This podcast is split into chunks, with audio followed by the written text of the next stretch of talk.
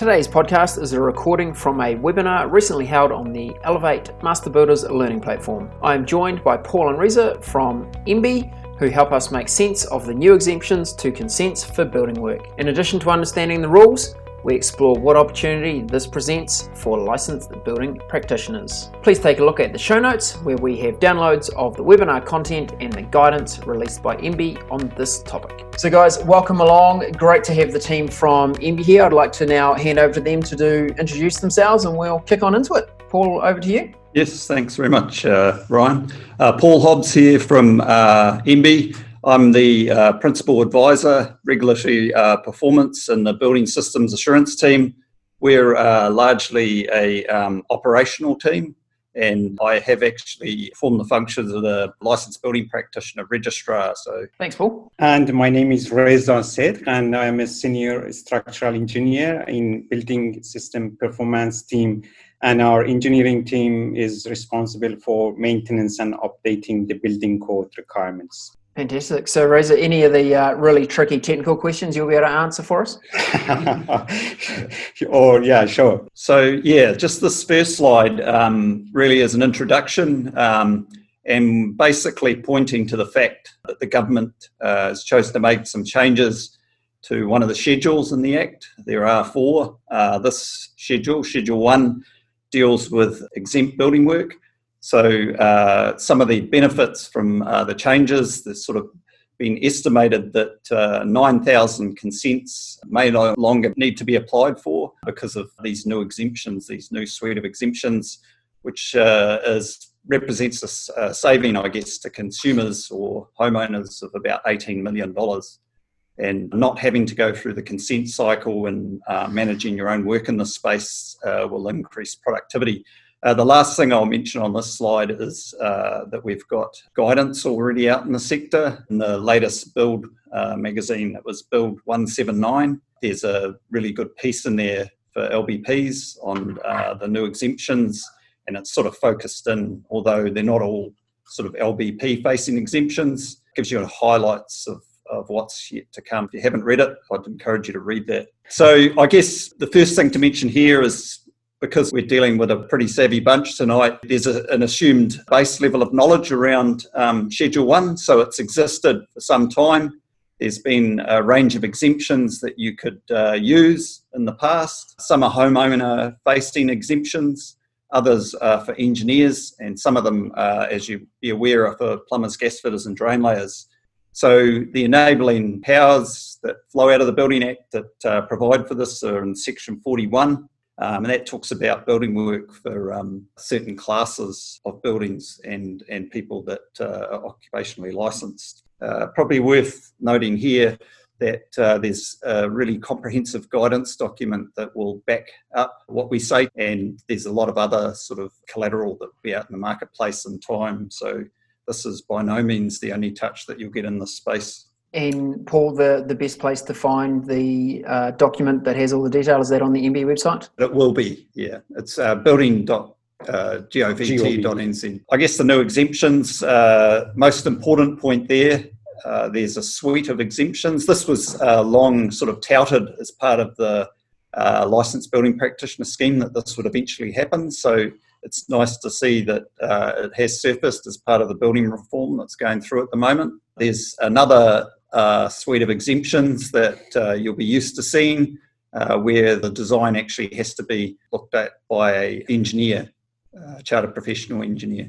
Even the exemptions, I guess, that uh, don't require a, uh, an LBP or the work has to be observed by an engineer uh, there's still opportunities for licensed building practitioners. I think that's uh, an important takeaway. And I think uh, the other thing that's really important, we harp on about this as uh, regulators quite often, is any work that uh, is undertaken must comply with the building code. So if you have a building code obligation, obligation in any respect, and you've triggered that obligation by doing some building work, you must uh, meet the minimum requirements of the building code. So you've got to be satisfied in your own mind that you're doing that as a practitioner, whether that's in a, a design sense or actually carrying out the work. Just the last note, you must think about the other legal requirements that might affect the work that you're doing. And this is no different. It's always been in play, but because some of the structures are slightly larger, it's probably more relevant. So that's things like resource consents, if you're building over an easement and things like that. But uh, most of the folk here today will be uh, well and truly across that. So, Paul, can I uh, jump in with a question here? So, uh, let's say I'm a weekend warrior, I'm not a licensed building practitioner, um, I choose to do something that's uh, under one of these exemptions. I still have to make sure that everything I do is in compliance with the building code. I don't kind of get an exemption because I'm not, a, not an LBP, is that correct? Yes, that's correct. Regardless of uh, who undertakes the work, it's a bottom line, really. There is a little bit of leadway, but that's a, a territorial authority discretion. So, any general member of the public or a practitioner can't waive or modify a building code requirement. Basically, bottom line, uh, there's sure. no negotiation on that. Right, so this one here, it's an existing exemption that's been expanded. The existing footprint of a building that's detached from a um, residential dwelling uh, is 10 square metres. Now that's moved to 30 square metres. But there are a couple of caveats on that that haven't changed. So you can't have bathroom or kitchen facilities if you use this exemption, but uh, you must also, if it's going to be for sleeping purposes, put a smoke detector in. And the other thing to note, uh, your catchment on the roof slightly more because you've got a bigger footprint. It's dealing with that uh, drainage. Probably easier if you're uh, just going into the stormwater main and you're just connecting a lateral into that. But if you're uh, loading up a um, septic tank or some other uh, on-site unit, you really need to think about uh, and make sure that that uh, it can take. Um, well, it wouldn't be taking, uh, it wouldn't be going through the septic tank if it's stormwater. Sorry, but uh, you know what I mean. If it's if it's being dealt with through a soak pit or something on site, and that's just again harking back to compliance with the building code. Uh, we've put this sort of three options here in these tables uh, and as I mentioned, the first one there, uh, build without a professional, this is the one that's in play at the moment. So that will remain in the schedule. 10 square metres, that's basically always been there for some time. So now building owners can use an exemption uh, without a licensed building practitioner, without an engineer, and build up to 30 squares. But this is using lightweight materials and it must follow compliance with B1 AS1. So it's quite restrictive. And I guess what we think we'll probably see in the space with the introduction of uh, modern methods of construction is that there'll be a lot of prefabricated stuff happening in factories that will probably fill the void in this space. Uh, the second exemption is prefabricated, where it's um, engineered design. That again can be between 10 and 30 square metres. That one has to be approved by a CPEng, and that's the key sort of requirement there. The most important one for the audience tonight is there's an opportunity for a building practitioner to erect or use a prefabricated building if they like, and that is again 10 to 30 square metres. And this is both design and construction uh, must be undertaken and or supervised by a licensed building practitioner. So that's probably really important point there that uh, it's design and construction. So, being an LBP, you want to work within your area and scope of practice. So, if you're doing the design work, if you're not, you don't have a design class license, we wouldn't think you'd um, consider yourself competent in that space. And the same goes for the construction of that building. It's relying on the relevant license class. This one's an existing exemption again, carports up to 40 square metres. Uh, this is an expansion of an existing one, so the existing one still stands, but this is an opportunity to build bigger carports to, to house vehicles. Obviously, it's just an opportunity for licensed building practitioners, again, can do that. They can carry out or supervise the design and construction of that uh, carport. But there's also an opportunity for a charter professional engineer and we've already seen in the space that uh, there are proprietary systems out there so again, uh, a licensed building practitioner could draw down on that, but you don't have to do the design. You could just be doing the carrying out phase. I guess the nature of these um, buildings and um, Rez is probably more of an expert in here, being a chartered professional engineer himself. Uh, the nature of these buildings being sort of largely cantilevered on poles, often they you can't really design them out of NZS 3604. You've got to, you know, the bracing of them's a little bit more specific than that. So you really want to probably talk to your engineer just follow normal practice, I guess, is the is the key message there. So here we go. Uh, here's another table that basically explains that. We've done these for tables for the first couple, just so you get the hang of it. Uh, so there's the existing exemption, the first one. floor area of 20 square metres, build without a professional. That's the current state. Future state on the 31st of August, uh, introduction of some new exemptions that provide for these things where you've got a kit set or a prefab design, engineer designed, and that's a CPEng, so that's a chartered professional engineer. You can go from 20 to 40 square metres. Right. Finally, uh, in the licensed building practitioner space, again, if you build a carport of 25, 30, 40 square metres, uh, that design and construction must be done by a licensed building practitioner. An awning, these are often proprietary systems. We see them out in the marketplace all the time but there's uh, opportunities there to build slightly larger awnings. And again, same rules apply. If you a licensed building practitioner can either carry out or supervise the design and construction of that uh, awning, or you can get a proprietary engineered solution, but it must be a chartered professional engineer. And again, ground floor verandas and porches. This one has stood for some time and it's just an extension of the current exemption and terms of its size, its footprint. So, um, yeah, just to go on again, it's uh, a new LBP exemption, and those same rules apply around design and construction. And then you've got the proprietary option for an engineer. Over to Reza. All right, maybe uh, maybe before we uh, jump in, we're getting some good uh, questions coming through on some of the elements we've just talked about. So, wonder if we might try and uh, tackle a couple of those questions now. Is that all right with you guys? Yeah. Uh, someone said uh, you know, most of them are around that 30 square meters. We were talking about standalone buildings. Uh, lots of garages are typically 36. Do we have any insight as to why the 30 square meters was chosen? I think it's, and this would be my stab, would be it's. Um, the basically is the key criteria is based on the some based practice standard, especially around 1170.5, there is a threshold for 30 square meters as an importance level one mm-hmm. building. Yeah, this is the one of the key criteria we just take into account in terms of deciding the threshold for the floor sizes. Okay. Yeah. So I guess if one of the core documents for a, a LBP is NZS 3604. So I think there's a table very early in 3604 that points to the what Reza was talking about, the IL one and two buildings. And I think NZS 3604, uh, we could clarify this, but I think it's got a table and it talks about an IL one building to 30 square meters at the front end. Yeah, yeah, yeah, yeah. yeah. Uh, basically, 1170.5 as well as some practice notes from MB just clarified in terms of IL1 building. So this is the one of the key criteria to just deciding the threshold for the maximum yeah. floor size of these buildings. Yeah, that's it's managing. But, but basically, yeah. for other buildings like carports, we use the 40 square meters just accommodate some maybe double cars. So in terms of just taking into account some concentration of the usage of the building, but in terms of the single story detached building, because they can use in different usages like sheds or storage or studio for some small uh, sleep outs. So we, we just try to stick to some limitations in terms of how we can take this building as a IL1 and align with the best practice standards. Yeah. Okay. I guess. Great.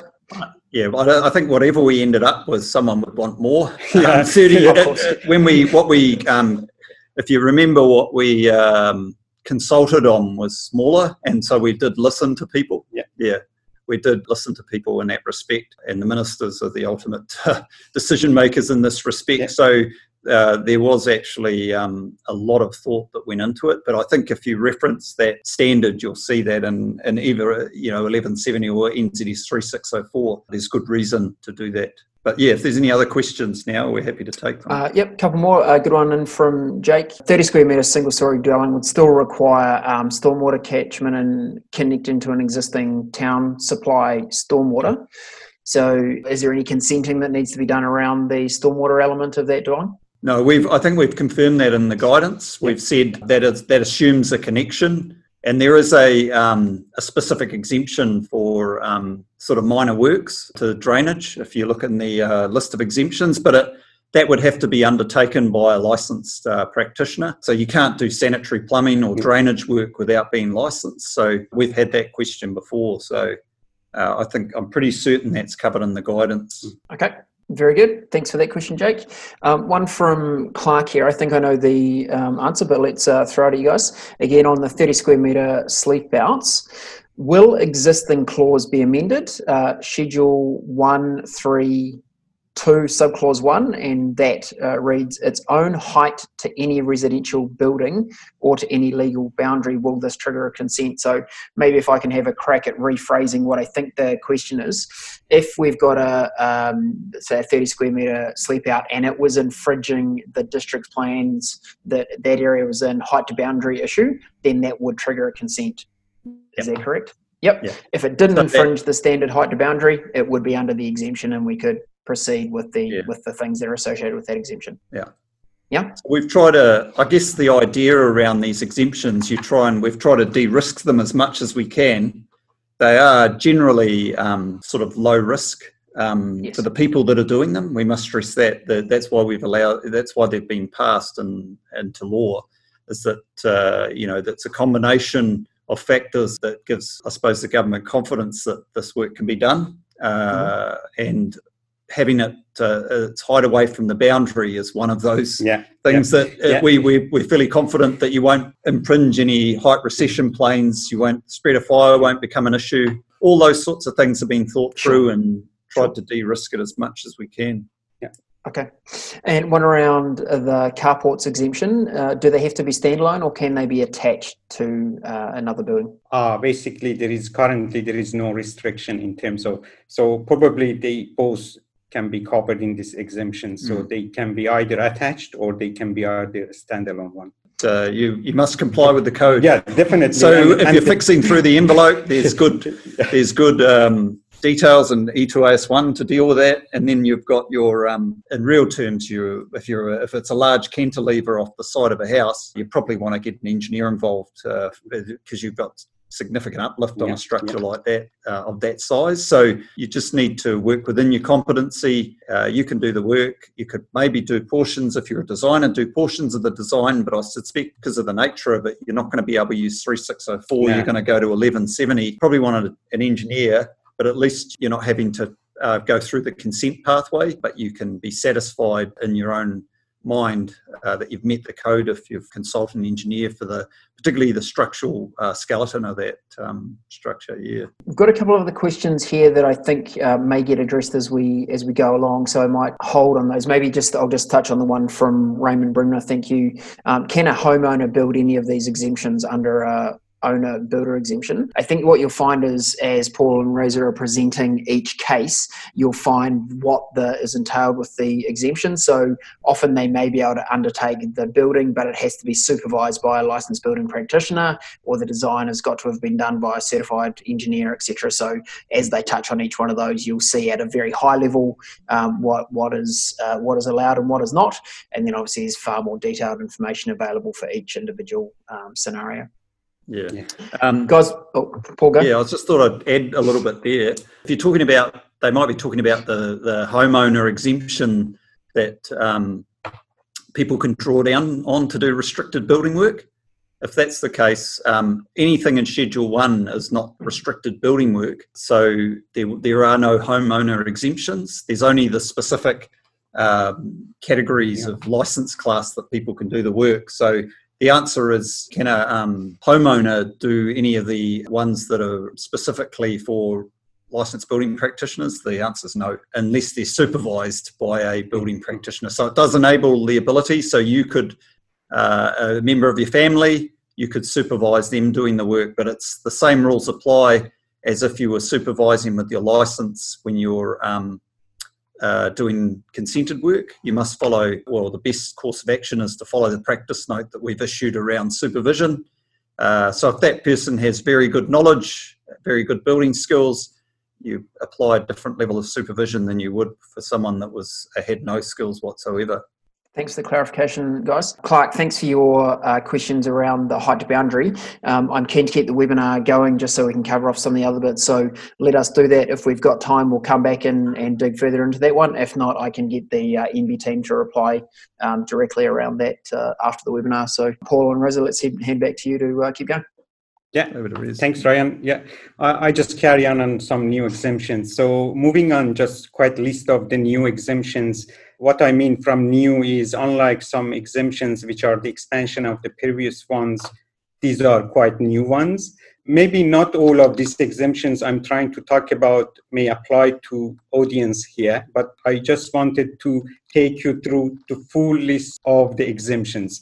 Before moving forward, I would like to reiterate that the building works exempted from exemptions have always several conditions, or I prefer to call restrictions, such as the locations, height limit, size limit, or wind speed limit, wind zone limit, and so forth. So please, uh, as Paul, Paul mentioned, I encourage everybody to have a look at the exact wording of our regulation as well as the MB comprehensive document to identify what are the restrictions and conditions for each new exemptions.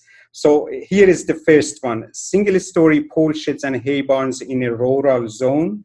So these buildings, as far as the maximum floor area is less than 110 square meters and design and construction carried by LBP or design has been carried out or reviewed by chartered professional engineer, they are exempted from the building consent. And I guess the CPENG one primarily targeted the pre-engineering kit sets or products currently available in the market. There is no restriction on type of material for this kind of the buildings unlike maybe the name implied because i have some query in terms of maybe just giving a signal that this is for particular type of materials but this is no restriction on the material for this kind of buildings however additional professional advice may be needed for this type of building especially when using the construction materials or methods which LBP probably are not familiar with. So uh, it is very highly recommended. And this type of building covered these exemptions expected to be classified as the importance level one buildings per, per building regulations. So it means that the life safety risk or risk to neighboring property classified as a low based on the best practice standards. This is one of the key things we should consider. Also, to be qualified for these exemptions, owner must not, for example, convert this type of buildings for any usage with public access. This is another key criteria here.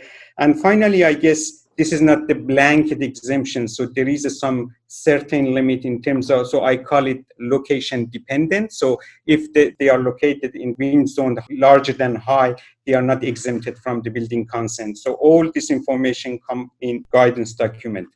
The second one is uh, permanent outdoor fireplaces or ovens. As far as they are built with the maximum height of 2.5 meter from the ground and the maximum cooking surface area of one square meters. As I mentioned before, there is also additional restrictions or conditions in the regulation in or in the guidance document to reduce the risk, especially around the fire risk. Uh, sometimes some local governments have tighter or further restriction on top of the requirement of the building code. For example, while we specified one meter distance from the boundary based on the building code, you, you may need to have a three meters distance from the, your neighboring property based on FENZ regulation to light the fire. So this is the another area always we are trying to signal the owners in this space.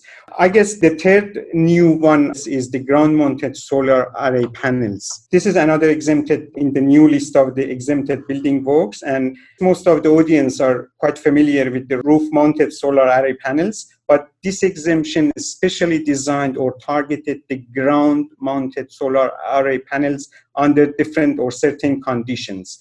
So, for example, in rural zone, as far as the design wind speed is less than, for example, 44 meters per second or not located in higher than high wind zone, there is no limit in the rural zone in terms of size. But if you are in the urban zone, or it's maybe right, right to say outside of the rural, rural zone, panel arrays up to 20 square meters can be built without any help of professional, maybe big homeowner, but between 20 to 40 square meters can be built if design has been carried out or reviewed by chartered professional engineer.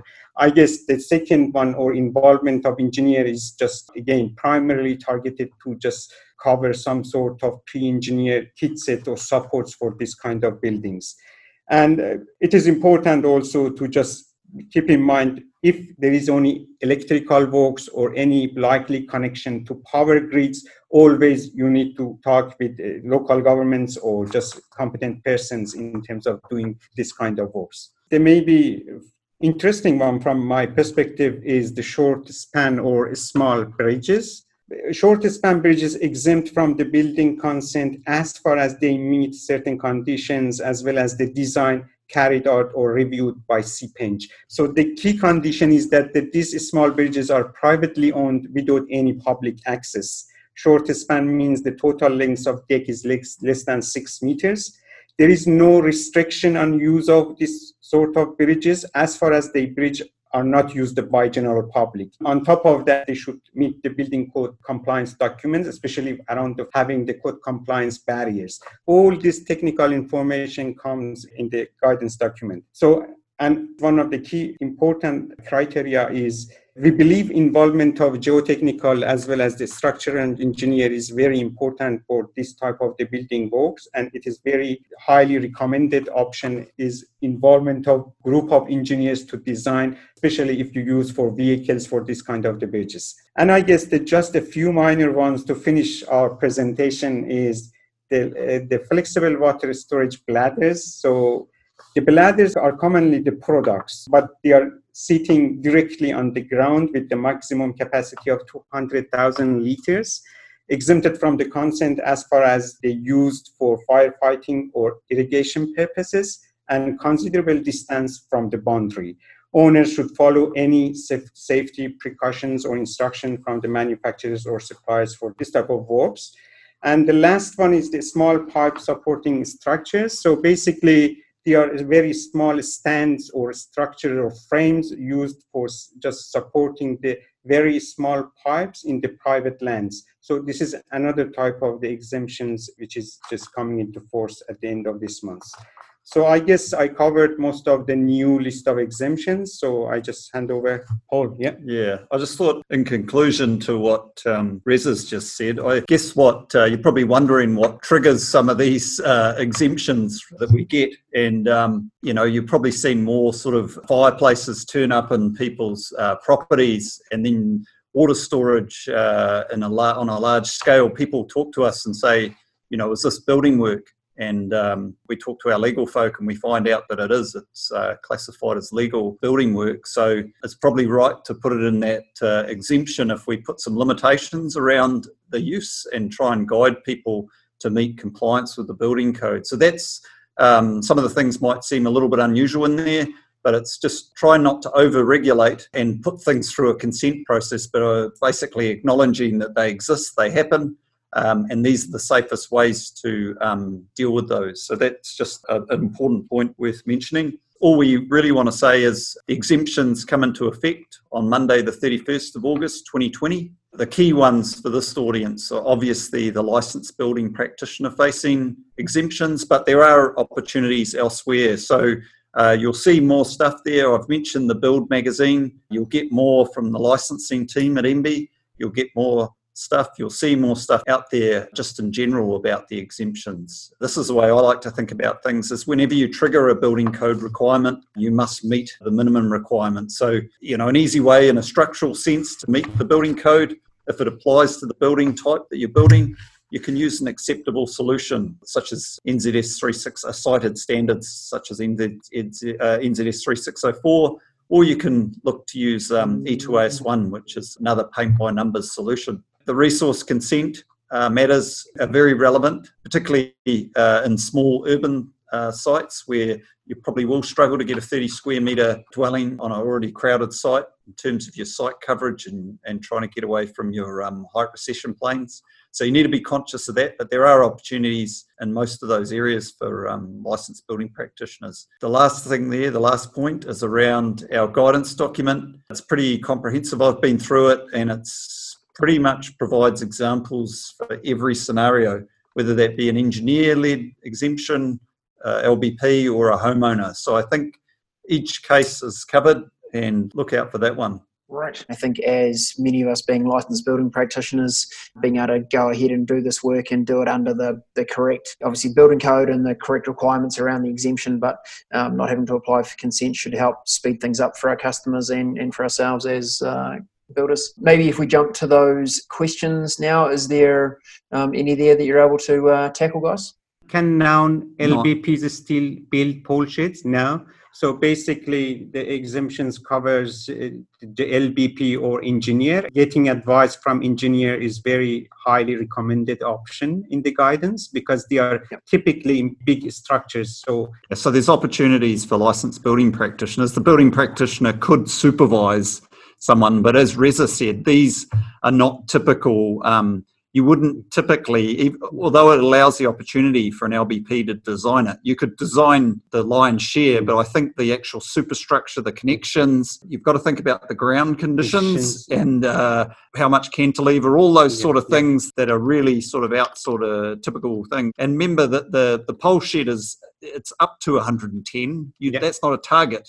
So you could build a smallest pole shed and you might be able to um, you know, you might be able to build uh, a decent designer with an LBP license might be able to design the lion's share. But I think I would say just follow your normal process. So when you're designing a house, if you're a licensed building practitioner, you would typically cover off all the NZS 3604. If there was a beam that was outside uh, your expertise, a big girder truss or whatever it was, um, you'd get a, an engineer in to do that specific engineered design they'd crunch the numbers in 1170 and they'd come out with the right sort of size member, whether that be steel, timber, or whatever, and then they'd take the load path down to ground. It's just not a thing that um, you're silly to sort of get involved in that if you're not uh, competent. And uh, you, but there are proprietary systems around that um, you can also use.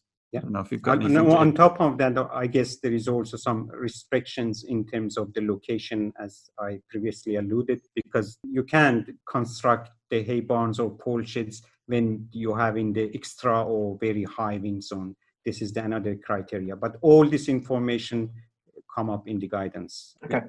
And the guidance will be available. Thank you, um, Michelle. Just let me know that the guidance document will be available on the building.govt.nz website prior to the 31st of August. Yep. Um, so before these exemptions uh, come come to bear, they'll be, be available on there. Um, can you tackle the question from Keith? If you intend to install a bathroom within the 30 square metre detached building, it will need a consent but the consent will then only be for the bathroom, not for the fill build. Is that your understanding?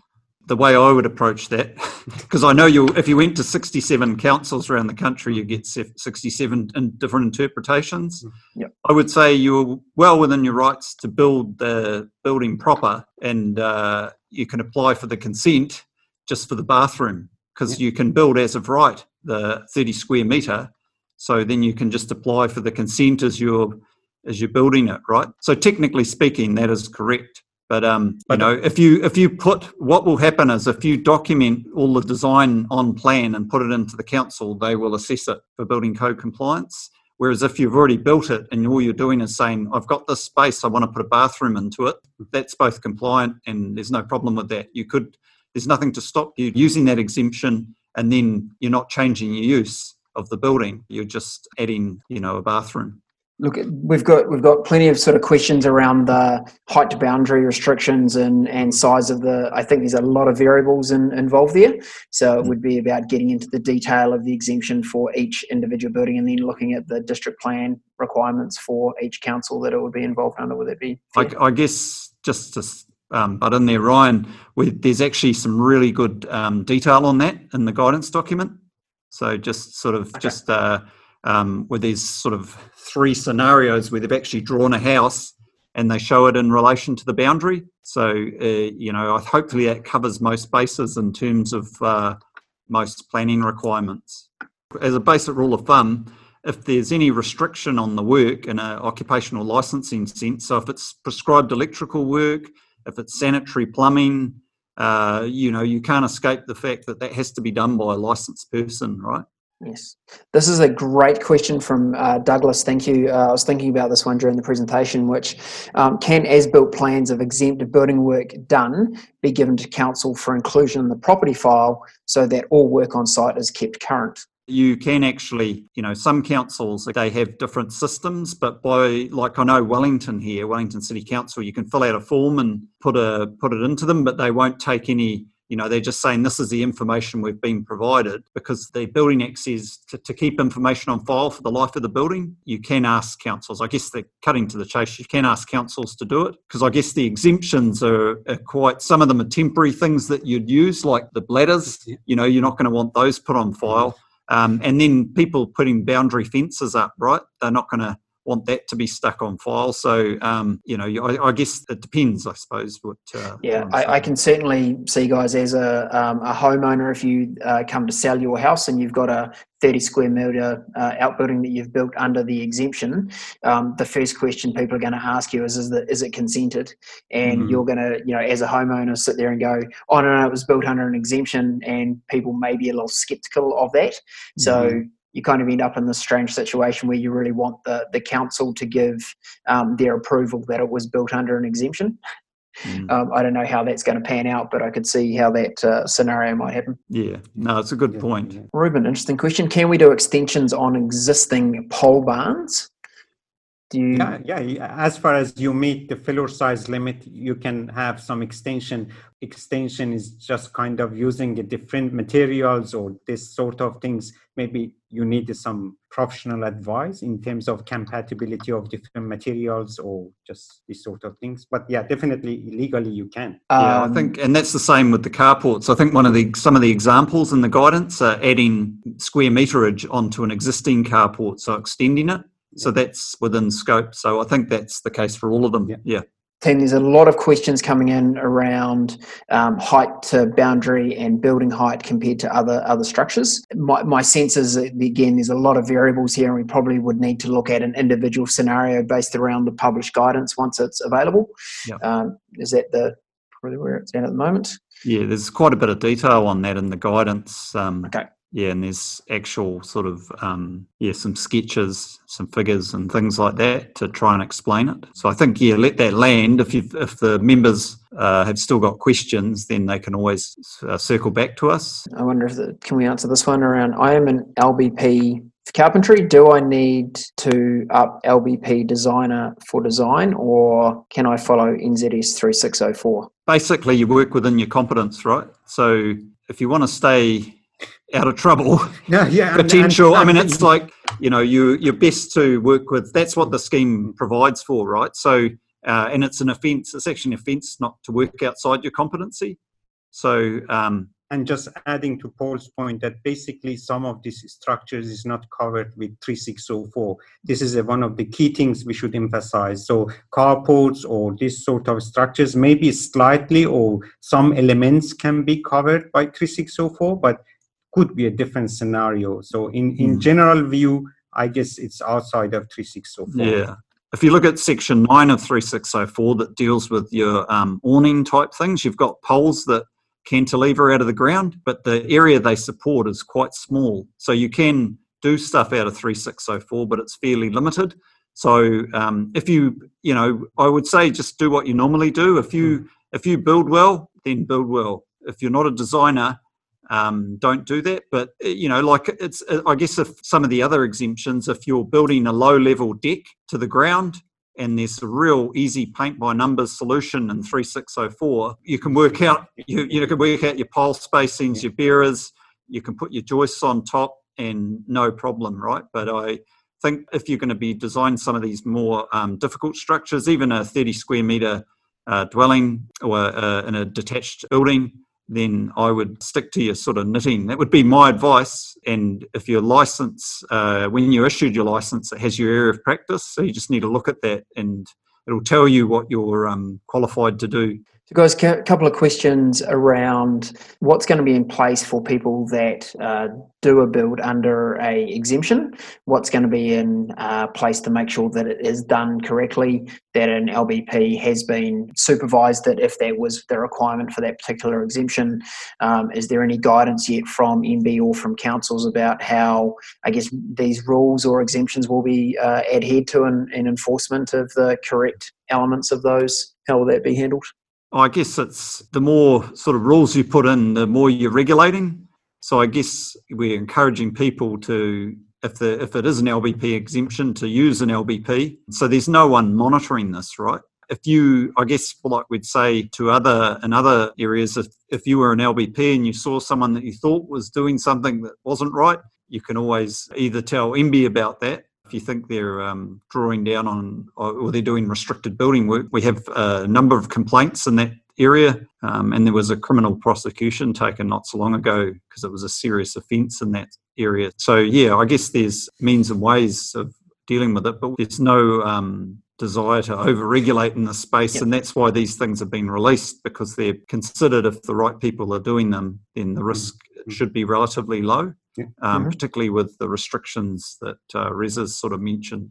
Yeah, just just adding to some points from Paul, I guess, is in terms of exemptions, we are just slightly relying on the qualified people to manage the work. And on top of that, I guess MBIE, MBIE at the same time working on just producing different type of information or educational program to support owners who wish to comply with the building mm. code or support the owners in terms of compliance with the building code. And just uh, want to reiterate um, from the MBT members that letting council know that you have chosen to build under one of these exemptions and follow the appropriate rules is a, is a good idea, um, just so that uh, further down the track there is a record of the fact that you did notify notify council that that was the case. A uh, question from Stuart, interesting one. Can the 30 square metre building be the first building on site?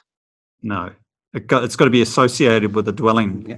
Yeah. So because it's got no mm-hmm. sanitary, um, yeah, it's a, that's the association that you're relying on the main building to um, for your sanitation and uh, for for cooking facilities and things like that. If it is to be used um, for sleeping purposes, but that's as a general rule, it's a detached building, which would say it's associated with a dwelling. Awesome. I think the guidance will will clarify that too. Good. Thank you. I think we've um, tackled most of the um, questions we've got here. I would like to uh, thank all of you for giving up valuable time that have attended the uh, session this evening. It's been really uh, great to see such a large audience come in and wanting to be better informed and have a better understanding about what's going on. It's Paul and Reza and some of the people in the background at MB, Polly, Michelle, uh, Tom, etc. Would like to really thank you guys for the um, effort you've put in for getting these things underway and executed and for your time this evening. Guys, thanks again. That's a yeah. wrap for the webinar yeah. this evening. It's been thanks. been a pleasure. Thanks, guys. Thanks. Thank you very much. Thanks, yeah. yeah, thanks everybody.